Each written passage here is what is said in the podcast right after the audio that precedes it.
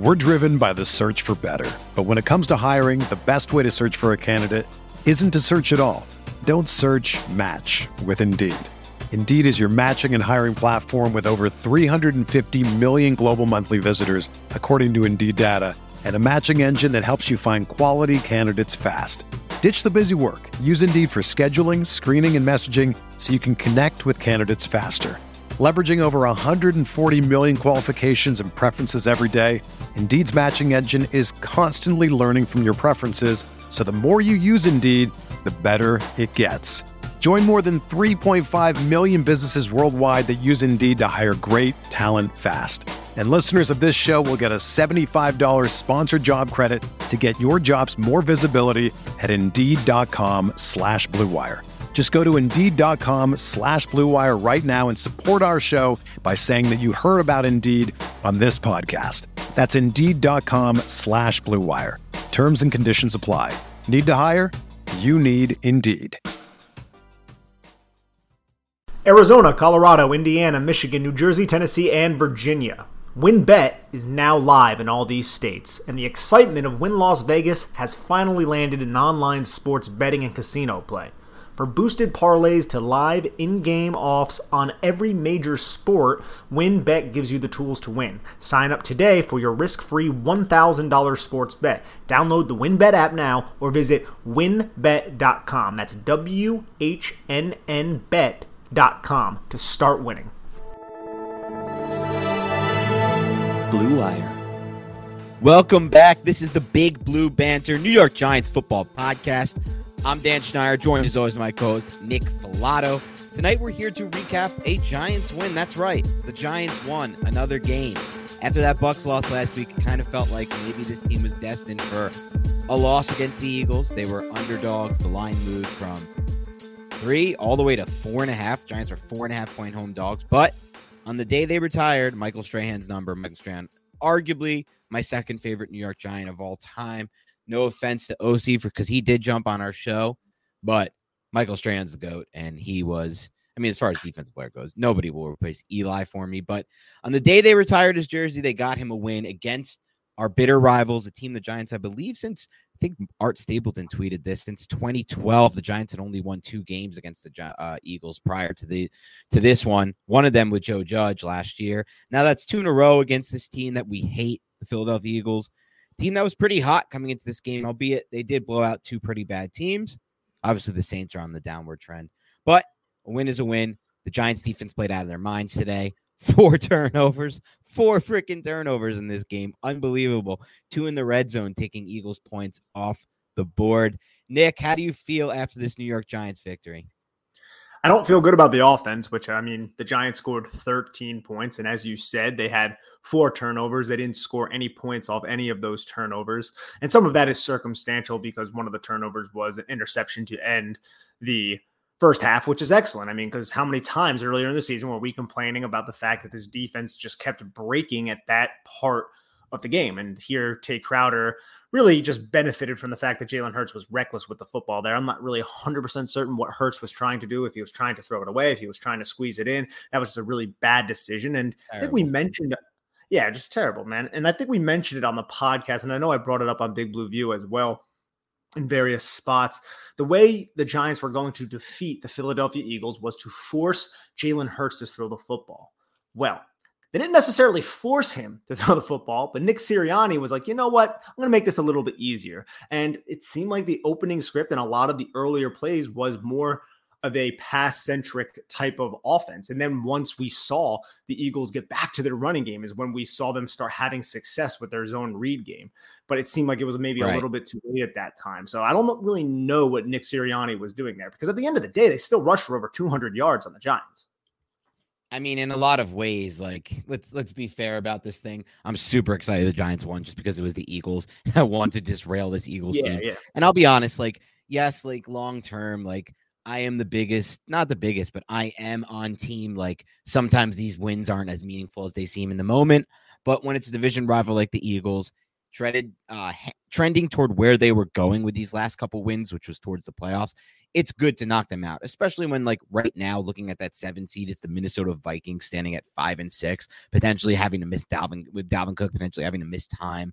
Their defense uh, problems with the defensive ends, like that team at five and six in the seven spot seems pretty fluid, and the Giants are four and seven with which we'll go over in a bit, a pretty damn easy schedule moving forward. So, like at this point, I feel even after that, like as rock bottom as it felt after that Bucks loss last Monday, I do feel like after turning this thing around on a short week with Strahan in the building, retiring his number, having a defensive performance like this, trending to, uh, where this defense is at right now at this moment, and we're going to go over that too on the show. We'll go over the schedule coming up and their chance of the wild card. We'll also go over kind of where this defense is at over their last month, month or so it does feel like that to me at least that seventh wild card spot is up for grabs and the giants could get there and then you know what honestly i don't really feel like this team gave me any kind of confidence that they're going to make any kind of run at this moment that could change things could maybe get better on offense but as of right now you can't make runs with an offense like this but getting Daniel Jones that playoff game experience is going to be good regardless if they can if they can kind of fight into that seven spot. So like I did feel good about that. Um so with all that said, and it's a great win, it does. I mean, you being objectively looking at this, Nick, it does kind of feel in some ways like the Eagles beat themselves in this game. They had four turnovers to the Giants, none. That's kind of what we've seen the Giants do at times, like last week against the Bucks with the turnovers, and at times in the past throughout Jones's career with the turnovers. But in this game, the Eagles, to me, it felt like if the Eagles had come out with a game plan to just run at the Giants all game and really limit Hurts from a throwing standpoint, they might have grinded out a win here because the Giants don't win this game without four turnovers, in my opinion. I don't even think they come close to winning this game without the turnover. If turnover zero zero, the Giants lose this game, in my mind. Do you agree with that? Yeah, absolutely. I mean, not even just the turnovers, Dan, and I'm you might have touched on this in a little bit but it was just the mistakes the Eagles were making and the yeah. close calls as well. I mean, Avonte Maddox just missing getting an interception, Jalen Reagor dropping at least three passes, two of them oh. being touchdowns. You had a another big drop pass from Greg Ward that would have been a touchdown. That you know, the two plays later, Tae Crowder came away with an interception. There were a lot of you know, and you know, ifs and all those kind of words. Yes, it didn't end up happening, but I feel like you have to take it into context if you want to holistically look at the New York Giants right now. Yeah, the Eagles beat themselves today. Let's be fair about the situation. The Giants defense played great. They made some key turnovers when it mattered, and they made some key stops, more importantly, when it mattered. Third down stops, you know, big stops. But in a lot of ways, this Eagles team beat themselves. It was a horrific interception by Hurts at the half that took off a minimum of three points off the board. It was honestly some pretty bad drops, like you said, by Jalen Reagor, like really bad drops. And not just Reagor, there was the one just before the interception that you mentioned as well. Um, and so, you know, there was a lot of really big mistakes by the Eagles in this game. The fumble by Boston Scott. I mean, at that point in the game, the Eagles are going to be setting up for a first and 10 at the 40 with a full two minutes left with some, I think they had some timeouts at the time. They had plenty of time at that point of time if they just get, you know, if Boston Scott just doesn't fumble that football. And great play by the Giants to knock it out. Great play by the Giants on all of these, the interceptions. I mean, some were more Hurts making a mistake, I think, than others. Like obviously the Tae Crowder interception is a different look than the McKinney interception, for example. But you know what? In a lot of ways, the Giants capitalized on the other team's mistakes. And I feel like we've been saying the opposite for the Giants throughout the last two years. So you know what? It is good to get a win like this. It's not it's not pretty. There's uh, the Giants aren't winning any awards for a win like this, but it's the kind of win that gets them to four and seven, drops the Eagles to five and seven, and gives them a chance. Like you know, if they if they do end up beating the Eagles again in in Philadelphia in their coming up game, well, now they may you know they're in a different spot than they might have been against a team that is going to be fighting ultimately for that same seven seed. Like there's going to be a slew of these teams right now fighting for that seven seed. Yes, and the Giants are one of them, which is just insane, as you said, and makes you it makes me angry looking back uh, earlier in the season at the Atlanta game and the Washington game. I feel like we bring this up often, so I don't want to beat the dead horse, but the season could look so much different if the Giants even steal one of those games and they ended up losing both of them. And yet here we are, more well more than halfway through the NFL season, and the Giants are still being considered a possible playoff contender, or they are a playoff contender. And that's just the state of the NFC and the fact that the NFL expanded the playoff system to seven teams rather than six. Yeah, exactly. It's less so, you know, kudos to the Giants, more so just the situation right now, but we'll take it. I mean, like I said, it would be good, especially if we're still in the camp that Jones can be the guy. It would be good to see him get playoff experience. It doesn't matter if this team has any hopes in reality. I mean, I, as of right now, I still think they do have some pieces on offense to to put up better performances than they've put up since that Saints game, but it hasn't come to fruition yet. And, you know, as we go week by week by week and we get performances like this one on offense, it's a large sample size of, and it's harder to feel like this offense will come together. But regardless, it'll be good to get him that experience, especially if you can get him in a situation where, you know, regardless of how it happens, it might be a game like this one where it's 13 7. But if you can get him in a situation where you give Jones that chance to make that game winning drive at the end, that's still what we need to see from Jones in my mind. Those moments, it's still something we saw early on from Eli Manning kind of that it factor. And it's funny, I was had I just had a great Thanksgiving with my family. All of them are huge Giants fans. Shout out Uncle Steve if you're listening to this one. And and he and we were talking about it, and he's like, you know, I know it's it goes against my nature, all the logic in the world, but I do believe in the it factor at quarterback, he said. And I and I, I, hate to say it, but I agree with him. I weirdly do believe in the it factor as well. Like Eli Manning had the it factor. He played some of his best football, arguably played his overall his best football when it mattered most. I mean, even if you look at the game film, and I talk about this a lot because I did go back and watch it. I think I watched it last offseason, not this past one, but I watched the film of that Packers playoff game, Manning's last playoff game in 2016. Eli was cooking that game, man. His ball placement in that game was phenomenal, and they had no offensive line. And he'd suffered from just some brutal drops from Shepard and Beckham, just like brutal killer drops that just destroy a quarterback and and shake him to its core. And then obviously the second half wasn't as good for Eli in that game because Giants fell behind and the offensive line was trash. But he rose to the occasion in big spots, and I still want to see that from Jones. So you know, even if they can just get the seven seed and it doesn't look pretty and, and you know it's a couple more wins like this one. We'll go over why it's possible in a little bit because this schedule is really easy the rest of the way. It's straight up just super easy the rest of the way looking as it break down. And you know let's let's get we can get into that in a bit because we can start to talk about you know things past this game. But let's talk first about all the things in this game. So first thing and most important thing i want to get your take on nick was how do you feel like the giants offense looked in its first game with freddie kitchens instead of jason garrett we shouldn't have expected, and, and I, I never expected, and I know a lot of people didn't, a, a, new, totally different offense because you're still working within the framework of what Jason Garrett had installed and all the kind of plays and the terminology that Jason Garrett has. You're not going to bring in on a short week a new offense under Freddie Kitchens. With that said, we did see Freddie Kitchens, you know, and I felt like Jason Garrett did this too, but probably not consistent enough pass on first down and, and do things like that. With stuff, stuff that we've talked about on this podcast, not be as predictable with your play calling. I think the the flea flicker tight end screen was a nice little wrinkle because we've seen flea flickers in the past from Jason Garrett and we've seen tight end screens, but now let's combine them. And that went for 20 yards to help set up a field goal. And it also got Evan Engram, one of your more dynamic playmakers, into space with plenty of blockers. That was a really well designed play. And I also love the fact that they said, Kenny Golladay, we signed you to a $72 million deal. We gave you over $40 million guaranteed. When we're in the red zone, we're going to target you. And I'm not a big fan of fade balls, but hey, you have a what five, six inch advantage over some of these cornerbacks. Target them. And you know what? The first one was excellent coverage by Darius Slay. The second one was good coverage as well, but I thought Daniel Jones probably should have put the ball a little bit more inside.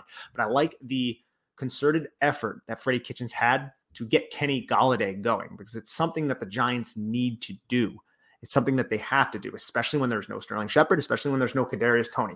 Against the Buccaneers, that was inexcusable to have Kenny Golladay targeted twice. Like, what the heck is going on there? So I also liked uh, to see that. But overall, you still only put up 13 points, and I know Freddie Kitchens would be the first person to say that is unacceptable.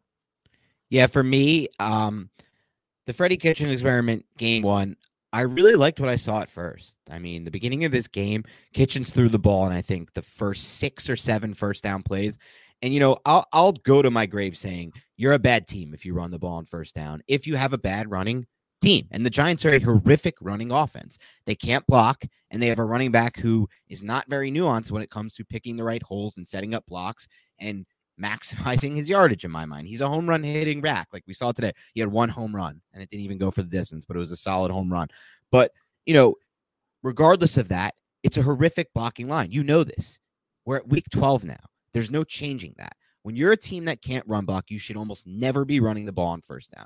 In my mind, you should rarely be running the first ball on first down anyway. You're a bet. It's not a good down to run the football on. Second down's a much better down. And obviously, when I say that, I don't mean second and long. If you ran the ball on first and got zero yards, or if you threw an incomplete pass on first, second and short or second and medium, that's when you can run the ball. Third and short, that's when I like running the ball.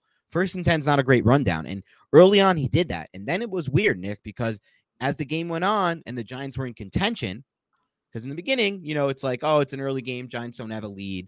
We can throw the ball. As the game went on and the Giants were in contention, and you start to get to the whole grinded out nature of the Joe Judge era, we're kicking, you know, we're trying field goal attempts on fourth and three from the 51. We're making, we're punting in, in, in opponent territory, all the Joe Judgeisms. Well, then it got to the point where I felt like Kitchen started running the ball a lot on first down. And in general, I felt like his play calling was completely different from those that first uh, drive where they drove down for the field goal versus every other drive in the game for the Giants until the end. That one drive at the end where they got Golladay going with two straight uh, chunk yard play uh, chunk plays. So to me, I thought the beginning of it was good, and then I was a little shocked that it kind of changed. And I and I I'll be honest with you, Nick, I don't have any insight into this, but I do feel like this is not the game Kitchens would call if Joe Judge wasn't the head coach. I'll just say it out loud because it's kind of how I feel. I think part of this is Judge. I think part of this is what they want to be. They don't want to be an offense that turns the ball over in a game like this. And I totally get that. Turnovers would have hurt the Giants. You have a quarterback who literally leads the NFL in turnovers since 2019. No other quarterback has more. And so I totally get it, but you can't score points if you're not if you're playing that style. And it was the problem with the Jason Garrett era. And we all said, oh, it's Garrett. But it, it, was, it almost feels to me like it's Garrett and Judge because this game plan to me wasn't really great after their first drive on offense. And it didn't really show me much from a sense of I feel confident maximizing points. And yeah, there's all the excuses. There's the offensive line, there's the injuries at receiver, but you have guys on the field. You have Thomas playing well. And to me, the offensive line didn't look all that awful with the exception of Solder today. And so I'll have to see the tape to really confirm that or deny that. But it certainly didn't feel like the Bucks game where almost every play Daniel Jones was under duress. And so I don't know, man. I just felt like it got super conservative, the game plan on offense after that first drive where they were throwing on every first down. Yeah, they like to run the football uh, in the second half on first down. I mean, the first drive they did not. They threw a pass to Saquon Barkley though, but it didn't do anything. It might have been a check down. That was to start the 10 play, 59 yard drive that was capped off by the Chris Myarick touchdown, which was just should have been the most simple touchdown you would ever see in your life, Dan. And he made it look incredibly difficult. But this kid's from Cheltenham, Pennsylvania. Little Dickie's from there. I just other than that, man, it was the uh, Darius Slayton end around, which lost like 13 yards, just totally blew up that entire drive. And then it was Saquon Barkley up the middle, one yard. Then it was Daniel Jones uh, kept it himself four yards. That ended up in a field goal. And the next three and out, which was the last drive by the New York Giants, was Saquon Barkley left guard for one yard. It seemed like that was the the unfortunate result of almost every one of those first and 10 runs by Saquon Barkley was just one yard or no gain. And you're right, man. I, I want to see a little bit more aggressiveness. And this could be a product of Joe Judge. It could be a product of all the turnovers from Daniel Jones. And I think Daniel Jones factors into this as well. And I think that's where it's an interesting, I don't want to say debate, but an interesting, I guess, interesting thing to think about.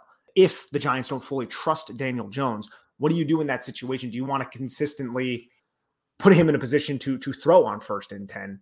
And if there is no there is no conversion there, then you're in second and 10, and then you're putting more weight and you're just kind of weighing Daniel Jones down and weighing him down and weighing him down.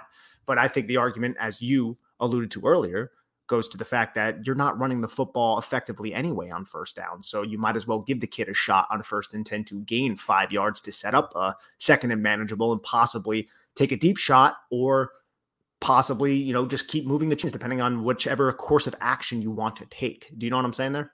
No, I know exactly what you're saying. It's not an easy spot for a coordinator, but you know one thing, and, and I'm not saying just saying a coordinator because I do think this is partially Joe Judge's doing. I'm just gonna.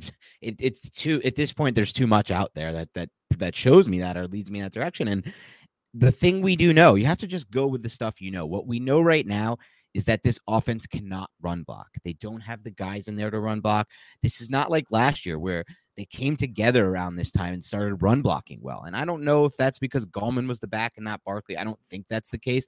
I think they just kind of came together and they were blocking really well in the run game. They were playing with continuity That's not the case right now at all. And it was never going to be the case against a tough Eagles defensive front. Today, the Giants average 2.7 yards per rush. No, sorry, 2.6 yards per rush attempt, 27 attempts, 70 yards. And 32 of those came mm-hmm. on one play. So you take out the one play there, and you're looking at what? I'm so bad at math that I'm struggling with this, but it's 26 carries for 38 yards. That's what the Giants generated in this game. And this is not some kind of surprise. It shouldn't be some kind of surprise. And so if that's the case, yeah, you don't want to put your your quarterback in a position to to turn the ball over, but you have to at some point take the training wheels off and figure out ways to generate yards in the pass game because it's so much easier to get five, six, seven, eight in the pass game than it is in the run game right now for the New York Giants. That's not true for every team. You know, if you're talking about the Ravens or you're talking about the Cowboys or teams that can block well in the run game and pick up consistent yards in the run game on early downs, it's fine for those teams to run the football. It's not really fine right now for the Giants to run the football if they want to score points a couple variables that I wanted to mention there as well. The, the one thing that we should factor in is Darius Slayton did have a minus 13 yard rush that is factored in there. But what I feel like is even more telling is that 32 yard run by Saquon Barkley. Dan, he finished the game with 40 yards on 13 carries, and he had a 32 yard run. Yeah. Like that is what the heck, man. That is like almost Saquon Barkley against the New York Jets in 2019 type of stuff. Are you finally ready to win money and boost your odds? WynnBET is now live in Arizona, Colorado, Indiana, New Jersey, Michigan, Tennessee, and Virginia. The excitement of Wynn Las Vegas has finally landed in online sports betting and casino play. Get exclusive rewards right at your fingertips. Get in on the action with your favorite teams and players from the NFL, MLB, NHL, golf, MMA, WNBA, college football, and more.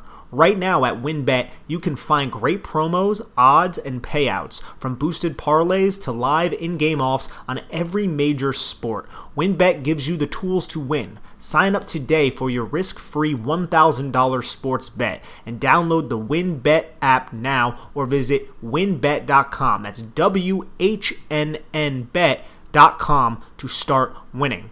Offer subject to change. Terms and conditions at wynnbet.com. Must be 21 years or older and present in a state where play through winbet is available. If you or someone you know has a gambling problem, call 1 800 522 4700. We're driven by the search for better. But when it comes to hiring, the best way to search for a candidate isn't to search at all. Don't search match with Indeed. Indeed is your matching and hiring platform with over 350 million global monthly visitors, according to Indeed data, and a matching engine that helps you find quality candidates fast. Ditch the busy work. Use Indeed for scheduling, screening, and messaging so you can connect with candidates faster. Leveraging over 140 million qualifications and preferences every day, Indeed's matching engine is constantly learning from your preferences, so the more you use Indeed, the better it gets. Join more than 3.5 million businesses worldwide that use Indeed to hire great talent fast. And listeners of this show will get a $75 sponsored job credit to get your jobs more visibility at Indeed.com slash BlueWire. Just go to Indeed.com slash BlueWire right now and support our show by saying that you heard about Indeed on this podcast. That's Indeed.com slash BlueWire. Terms and conditions apply. Need to hire? You need Indeed. Yeah, it was like that. And the, the, Eagles front just absolutely dominated the point of attack. This should not be a surprise to anyone who has followed this team this year, the Giants, as far as the run blocking goes. It's not, you know, like I said, er, they they found a little groove last year in the run game. They were they were the, you know with the, with the G lead, with the, with the with the power plays, they found some some success against the Seahawks. Like people talk about that game, like, oh, that was the best defensive performance in Patrick Graham era. I actually think this one was because at least in that game, they had the run game going. They went for over 100, and Gallman broke off some big plays. In this game, there was, in my mind, essentially no offense by the Giants. Like a few plays to Kenny Golladay that were nice, one run play by Barkley, a nicely scripted second drive that was probably partly scripted this week with, with like you said, a really nice call. The um the the the flea flicker screen that was a huge chunk of the yards and outside of that they really just didn't move the ball whatsoever really in this game they had a couple more plays that were positive gains and so this to me was even more impressive by the defense because the offense did almost absolutely nothing for them to help them in this game. Um, but you know, for me, man, it's just like I, at this point, I'm hoping that we see more from the. I, I expected a lot more from the offense today with Freddie Kitchens. I know it's not easy for him because he still has to operate out a Garrett system. But I did think he called an overall better game last year against the Browns in his one game than he did today. And that's not exactly how I thought it was going to be after that drive, that first drive where they threw the ball on five straight first downs. I thought it was going to be like, this is what I, you know, this is, it looked great to me. In that first drive, they had the second drive because obviously they went three and out the first drive of the game, the Giants. But that second drive of the game where they went 11 plays, 47 yards, and kicked a field goal, obviously not perfect, but it just felt to me a lot better. It felt like, okay, yep, Freddie Kitchen's going to help us unlock this offense a little bit. Like we don't, I don't. So my whole thing, Nick, is that I don't feel like the Giants have to be this putrid on offense. I know there's a million excuses in the world, the offensive line, the blah blah blah, the injuries, all the crap that we hear, but to me, it doesn't all add up to the most pathetic offense in like basically like we've ever seen, which is kind of what it's felt what it's felt like for like five weeks now, or really the whole season and two seasons in a row. I mean, they haven't scored 30 points yet in the Joe Judge era. That's not that shouldn't be a benchmark. That should be something they can easily get to. And so to me, I just don't feel like it's like as warranted. And so to me, it just kind of feels like I don't know. I thought Freddie Kitchens could unlock this offense a bit. I still feel like this. Off to me, man, I just still feel like this offense can be unlocked a little bit more. I guess that's the best way to describe where I'm at right now. I don't disagree with you, and I'm playing devil's advocate with this. But how much of Joe Judge's conservatism do you think is linked to his trust in Daniel Jones? And I think that, and that's a great question, Nick. And we have to start seriously not only asking that question, considering that question, and bringing it into all of our conversations about this team, because that's what I was going to go to next, man. Like, you know, can this offense be unlocked? That's a question. I think it can be more unlocked. But if it can't be, is that on the quarterback? I mean, the answer is yes. Like, straight up when you don't generate a passing game for this long period of time it's not just it's it's really not just coaching and offensive line play like it's just unfair and it's just very it's a def- to me it's a defeatist attitude when when people just fully blame it on that and just exonerate the quarterback well we can't get a good read on him because this and this and this. Well no i mean listen he could have put that ball in a different spot for Kenny Golladay to catch that fade in my mind. That ball could be on his outside shoulder for Golladay to make a sick 50 50 catch that we've seen him make his entire career with the Lions. And when we watched that tape, man, how excited were we about Golladay when we watched that tape? I felt like we were getting a blue chip guy with Golladay. He looked like a blue chipper in Detroit. And you know what he never had in Detroit? He never had an offensive line. Their offensive line is now pretty solid in Detroit because they've been building it. But with the exception of last year when it started to come together, it was a really bad offensive line for Golladay's entire career. And yet he managed to be a big time offensive player. They managed to generate a passing game through Golladay without having an offensive line. So what's our excuse? Like, what is our excuse for? I know he was more involved today, but the final stat line's three catches for 50 yards and no touchdowns again for a guy who we feel like is a blue chip receiver. And so, what's our excuse if the Lions are able to do it without an offensive line? I just don't. I'm running out of, you know. And let's get to that point now. How do you did you think Daniel Jones looked today? I'm actually excited to get into the the film here because what I saw from Daniel Jones, I saw a couple plays where the ball placement wasn't all that great, but I also saw pretty good navigation of the pocket. There were times where I felt like the pass rush was kind of closing in and restricting space, and he just stepped up, kept his eyes downfield, and delivered a pass to either Kenny Golladay or John Ross, a couple to Darius Slayton. But all in all, I, I still think there are plays that are being left out there, but I don't want to really assign my name to that quite yet because I don't exactly know what's going on on the back end because it's the broadcast angle. So once we get to the All 22, I'm sure we'll talk about this uh, extensively on the All 22 podcast. Please tune into all of those. But overall, I would say it's not great. You scored 13 points. And I understand all the excuses. We bring them up all the time. I think there's a lot of merit to those excuses, but there does come a time where talent rises above the mediocre surroundings of your offensive line and whatnot. And now that Jason Garrett isn't there, there's only a one game sample size. I- am not going to sit here and say, oh, yeah, well, he can't get it done here either. But the one game sample size, you still only scored 13 points despite the fact that your defense came up huge for you. So I think it's something you have to keep in the back of your mind. And I'm excited to see the All 22 to really give a more in depth analysis of, of what we actually saw there.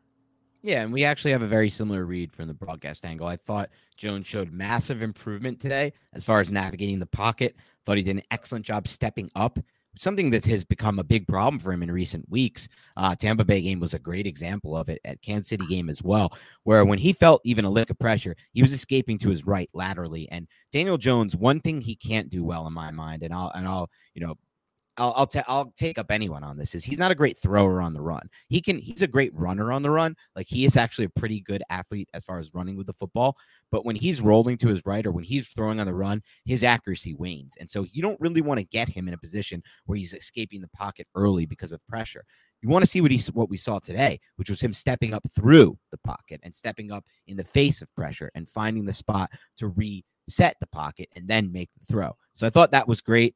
I thought though I didn't I thought it was subpar ball placement from him today throughout the game. And obviously no big plays in the passing game again. No no really just at some point when you don't generate a passing game for this long, the quarterback has to be held accountable in some ways. I mean, we're talking about a team that hasn't even generated a functional passing game since week four at this point. Like some people DMing me today, though, I guess, or one person was replying, like, this is functional today.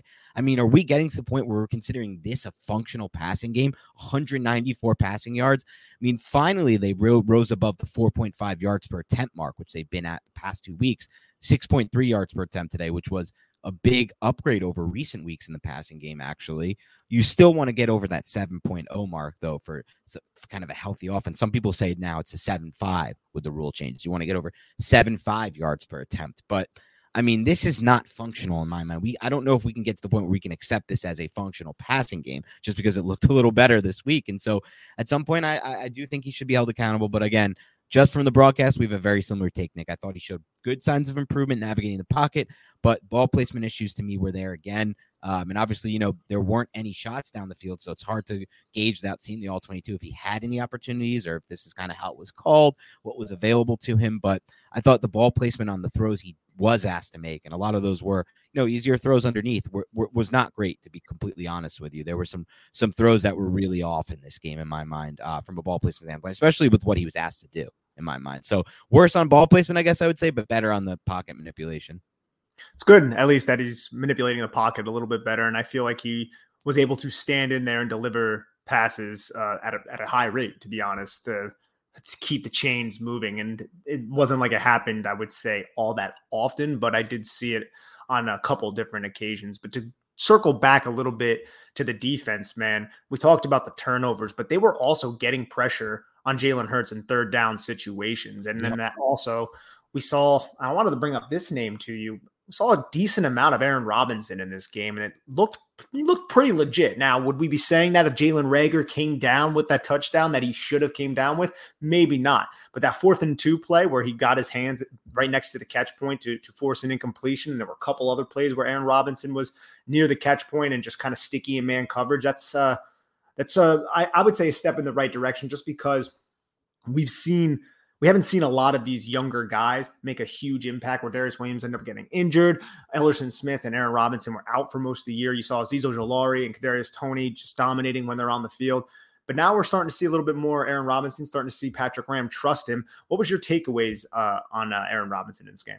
yeah, really good to see Robinson out there. You saw him kind of uh, play a little for Holmes after they tried Holmes out. Obviously, Holmes is not the, the guy you want on the outside. Adoree Jackson injured. That one is one we hope won't be a long term ser- uh, serious one for the Giants because he, in my mind, in your mind, I think we talked about this last week, is arguably been their best defensive player this season.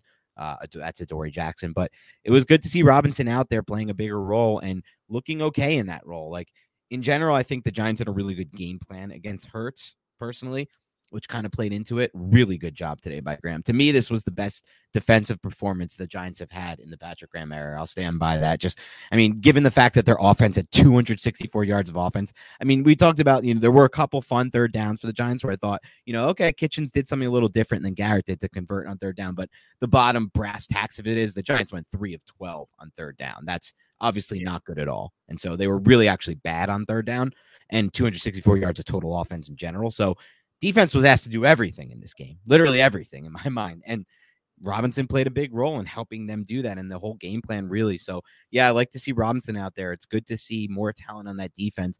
But I would talk about the main star to me on this defense, and I want to talk to you about him.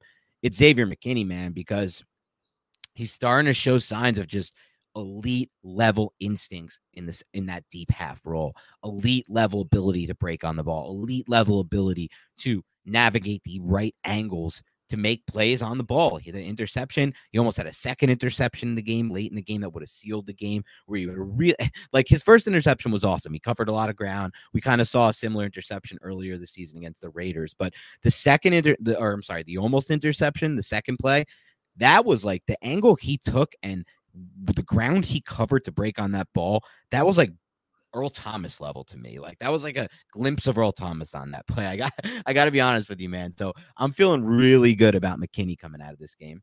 Oh, same here, man. He plays the center field role and cover one, middle of the field close so well. And Jalen Hurts on the interception it was a first and 18, and it looked like Hurts was just eyeing down uh, oh, I think it was Jalen Reagor who he was throwing the football to against Aaron Robinson, targeting the rookie. It makes sense. And McKinney just knew it right off the bat. I can't wait to see the all 22 on that because, you know, watching yeah. on the broadcast, you can't necessarily see exactly what was going down, but I can just picture what Xavier McKinney was doing to put himself into position. And this is not the first time. It's not going to be the last time we're going to see Xavier McKinney put himself into these types of positions. And this is going to, this is going to challenge opposing offenses to throw deep on the New York Giants when you line up middle of the field close, you have one center field safety, and you have a receiver who can win off the line of scrimmage against a guy like Aaron Robinson, it's going to challenge them to throw deep because that's what you want to do. You have your one on one matchup, just try to look the safety off. Well, if that safety is Xavier McKinney and he's starting to develop more and more every week mentally, he's not going to be as easy to be looked off, right?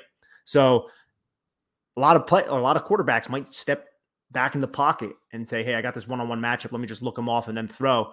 McKinney might not bite on that. And you lob up a pass like that, you have your cornerback beat a little bit. Xavier McKinney might be able to bait a couple interceptions, like I think we saw on this play. But again, I, I want to see the all 22 to actually confirm that. But it looks like Jalen Hurts thought he had the one on one and that he could get the football there before Xavier McKinney would able was able to use his range to get into position. But that just did not happen.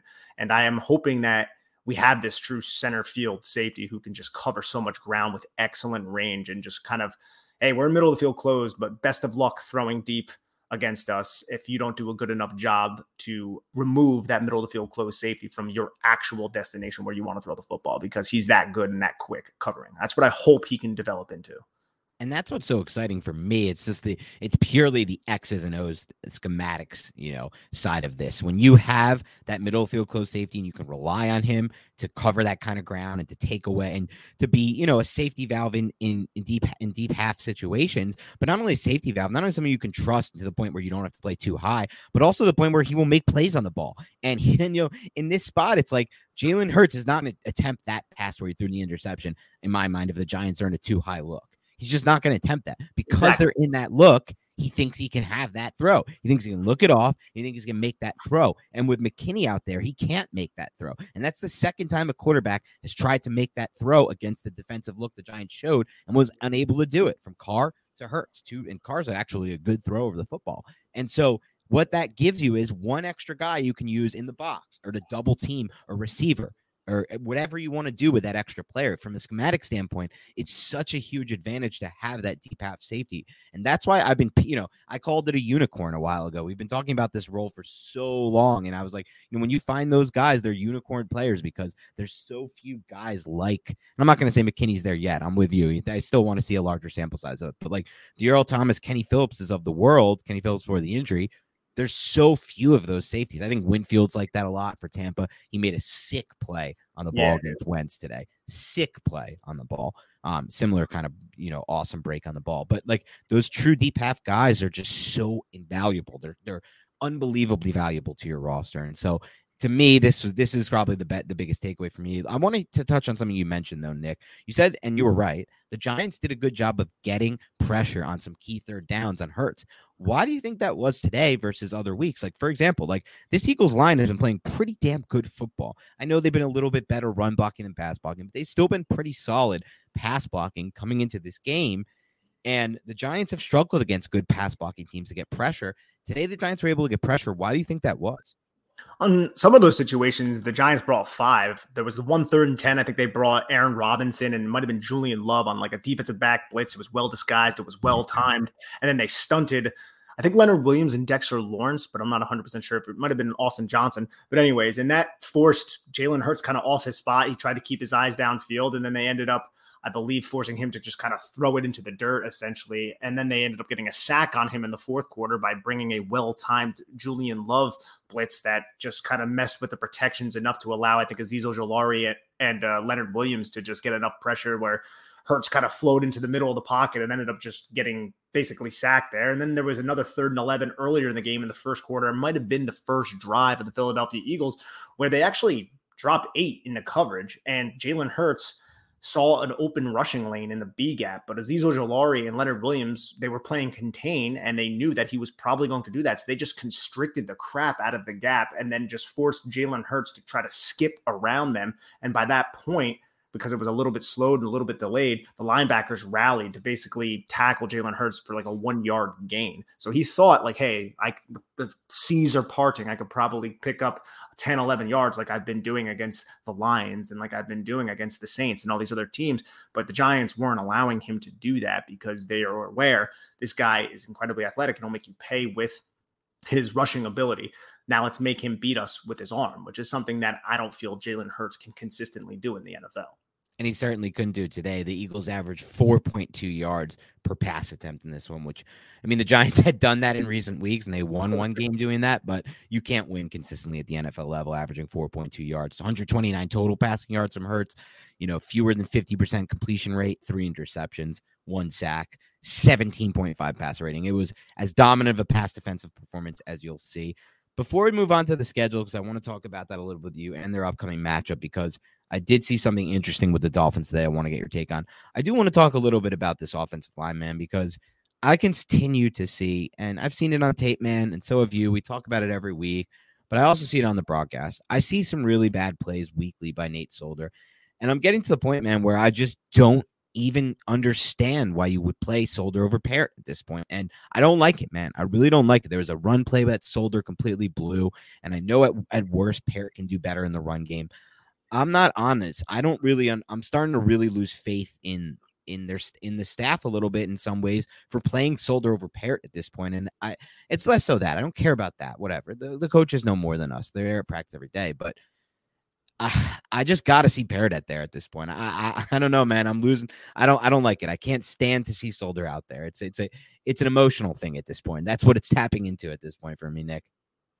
Yeah, he's not uh consistent. He's not effective. He's not great. I don't, think he's terrible as a run blocker, but he just lets people into his chest and he gets bench pressed off of them way too often. We see it. I don't even know how many times a game on the all 22. I don't really have an answer as to why it's happening. We've speculated uh, as to why in, in several podcasts recently. And I guess I'll just, I don't want to reiterate that because it's just basically they, they trust him more than Matt Peart and he's the professional and they want that veteran presence on the line. I don't know how much that is going to be worth if the guy is consistently getting beat.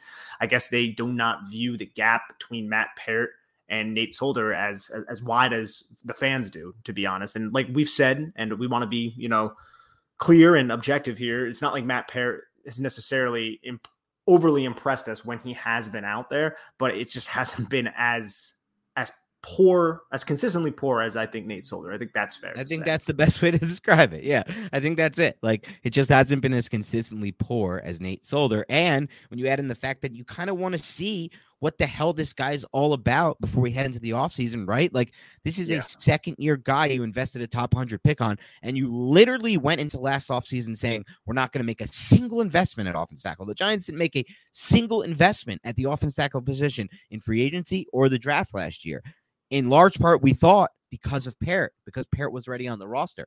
So then we kind of need to see it. We need to see him play out there. We need to see him get a lot more reps so we have a larger sample size to evaluate this offseason as we head into free agency in the draft and we try to figure out what the hell the Giants are going to do about this tackle position because we know they can't win next year with Solder starting again. We know that. Like you don't win a Super Bowl when Nate Solder is your tackle. In my opinion, I think if you put Nate Solder on the Packers right now and you told the Packers you have to start this guy the rest of the season, I think they're all out of the running for the Super Bowl in a lot of ways. Like, I don't think Nate Solder can be the starting tackle on a Super Bowl winning roster. I stand by that statement. And I'm not saying Matt Peart can be, but at least let's see if he can improve. Like, there's still less bad on Peart's tape. That's not like a ringing endorsement, like you said, Nick. But man, as we head into this Miami game, and Miami's coming off oh, two dude. good wins, Jaelan Phillips had three sacks today. Phillips had three sacks today. Miami pressured Cam 23 times. They're starting to send blitzes. They're starting to send pressure. What have we said has killed Jones his entire career in, of late? Teams that uh, decide to blitz him. Jones is not a good quarterback against the blitz right now. It's the brass facts. We have to unfortunately admit that because the stats show it.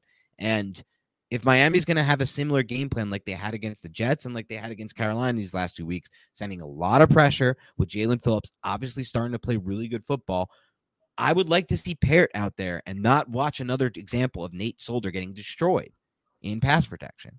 And so we'll see what happens going into this week, but it's going to be an interesting game for the Giants offense because Miami is going to pressure the hell out of them. And we'll have to see what the Giants can do to stop that. Uh, but let's talk a little bit about the Giants' schedule now. Before we get into this, before yeah. we get into this schedule, Dan, I, I, think it's wild. It's just like we, we talked about how this win was somewhat lucky, and we don't want to devalue the win or anything like that. But when you look at this, man, the Giants were up 13 to 7, right? And in the final two minutes, the Eagles legit were driving down the field. They force a fumble Julian Love jumps on that after Dexter Lawrence forces the fumble, and then they go three and out. The New York Giants offense, giving the the Eagles another opportunity to drive down the field, in which they do, where Jalen Hurts puts a pass right into Jalen Reagor's hands for a touchdown that he drops. Like that's a lot of lucky breaks right there. The Giants ended up getting to to secure this victory. If we're gonna kind of call a spade a spade. I mean, you're right, Nick. I mean, and we we we're not to say it now because the Giants won the game, but this was very similar at the end of the game to what they did against Washington to lose the game by just completely sitting on the football and punting it back, not at all trying to get a first down, just like they did against Washington in the game they lost. And one thing I said that podcast, and I stand by it, is that it's I'm about the process. I'm not about the results. It may work here or there, but over time, it's not going to work. And I'll stand by the other thing I said. I didn't like when they took. I'll, I'll say this, Nick. It was okay early, and we have a great kicker. It's fine.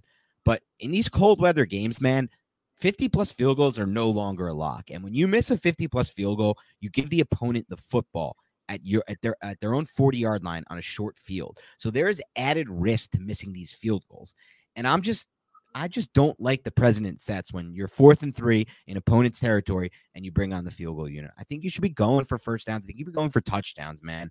And I stand by that. I didn't think this was a good game by Judge at all, in my opinion. He sat on the ball at the end and he kicked that field goal in cold weather, which I didn't like instead of going for the fourth and three. I'll stand by that. Those are only two decisions I saw him make all game. So it's not like I have anything on the flip side to judge it off of. No pun intended. But I mean, you made a point, man. Like they sat on the ball again at the end. They, they, they gave the Eagles a chance that they didn't need to give them after that Scott fumble. Like if you get one first down, the game's over. All the Giants need to do is get one first down. At least try to get a first down, right? At least try to win the game on your own instead of kind of punting it back and saying let's not lose the game. And like you said, man, they almost lost the game, even though they gave the ball back with only 50 seconds and no timeouts. Jalen Reagor dropped a pass. Like let's the ball went right into his hands at the goal line. Let's call a spade a spade. Fortunately for the Giants, this time it bounced their way. We're going to hope they're going to have a lot more bounces their way coming the rest of the season because as of right now, they're a team that needs to win this way. They need to win by dominating the turnover battle and having lucky breaks because that's just all they've shown us to this point. And it's worked so far against the Raiders. It's worked so far against the Eagles. It's worked. I don't want to say it worked against the Panthers. The Panthers was kind of a dominant defensive performance, and the Giants generated a little bit of offense in that game. But, you know, now we head into the Dolphins in Miami. Then it's the Chargers in in LA. And the Chargers haven't been playing as good football as of late. Then it's the Cowboys, then Eagles, Bears, Washington to end the season. These, you know, that's six games. The Giants could win three or four of these games in my mind if they play great football, they win the turnover battle, and they get some lucky breaks. And let's say they win four games, right, and get to eight, and I guess it would be eight and nine at that point. That could be the wild in the NFC this year. That could be the wild card spot. It honestly could be, and I think a lot of it's going to be telling against Miami because Miami Nobody's talking about it right now. They're one of the hottest teams in football. And they started the season, what, like one in seven or something? Then they played the Texans, like, oh, yeah, we'll beat the Texans. And they're like, oh, well, they're going to get sacrificed to the Ravens on Thursday Night Football. They end up beating the Ravens like 22 to 10 or something like that. And then they beat the Jets because they're the Jets. And now they just, I don't want to say upset the Panthers, but they defeated the Panthers. And now they get another very winnable game at home against the New York Giants. So this is one of the hottest teams in football right now. Their defense is playing very, very good. They are a heavy man coverage team. The Giants are going to have to have a lot of man beaters in there. Offensive, they're going to have to expect the blitz, man. They're going to have to have a lot of contingencies in place just in case they bring the pressure on Daniel Jones. It's going to be a telling game for the New York Giants, telling game for Freddie Kitchens to see how he adjusts to what the Miami Dolphins are doing. And if he has play calls that will kind of take the pressure off of Daniel Jones. That's what I'm going to be really looking forward to against Miami. But I do believe the Giants have quite a few winnable games here. I, wouldn't be shocked if if they won any of these games, to be honest. I wouldn't even yeah. be shocked if they upset Dallas the way Same. they're playing right now. Same. I completely agree. I think every game on the Giants schedule going forward, they could win or lose. Like literally, we'll go into every single game as a to- not a toss up fully 50 50 or anything, but there's like a game they could win or lose. It's not like any, it's not like you know, the Bucks, a game they legitimately had no chance to win. They they could play that game 10 times. They're not beating the Bucks in any of those games. But none of those games remaining on the schedule that way. And it's interesting you said something about this coming up matchup. And we'll, and we'll leave it after this. But heavy man team, right? Heavy blitz team. I remember listening to Greg Cosell after the Giants rookie uh, Daniel Jones rookie season and saying Daniel Jones impressed him most with how he could beat man coverage. He was bad against zone, but he could beat you in man coverage this is a game where they'll be susceptible in man coverage in some ways. Like, show us again that you can beat teams who play heavy man and blitz you, Jones. Show us. Show us. I know there's all the excuses, blah, blah, blah, blah, blah. No, the offensive line wasn't that good in 2019. And you know what? A quarterback's expected to win sometimes without the offensive line, in my mind. Like last year, the rate the Chargers didn't have a good offensive line. Herbert won.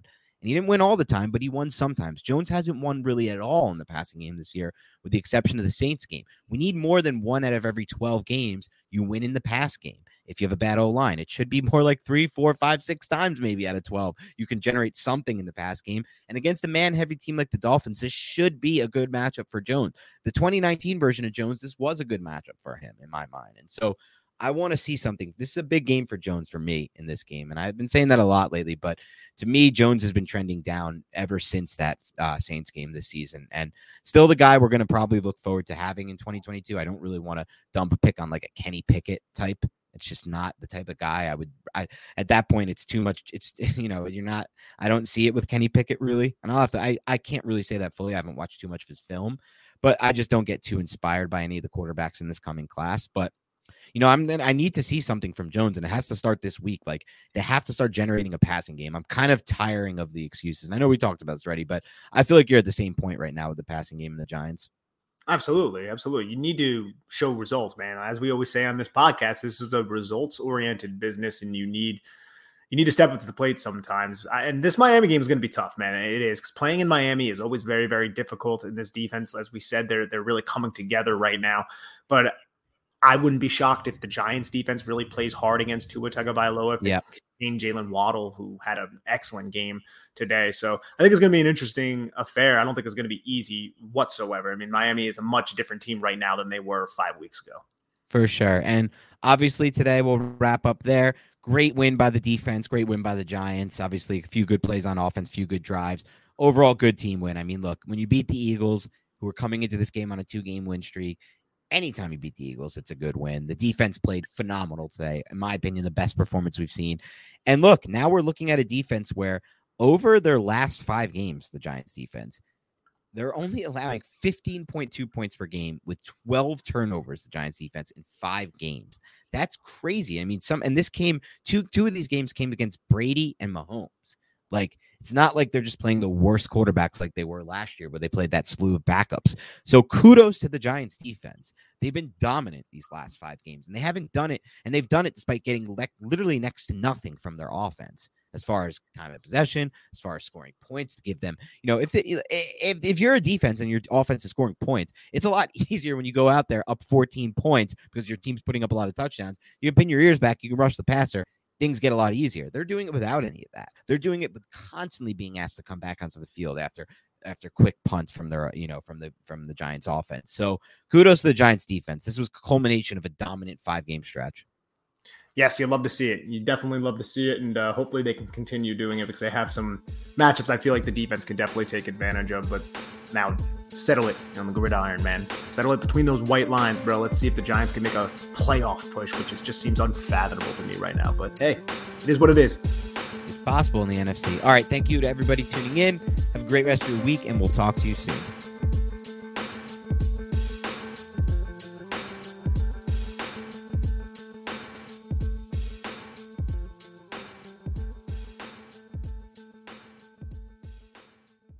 Everyone is talking about magnesium. It's all you hear about. But why? What do we know about magnesium?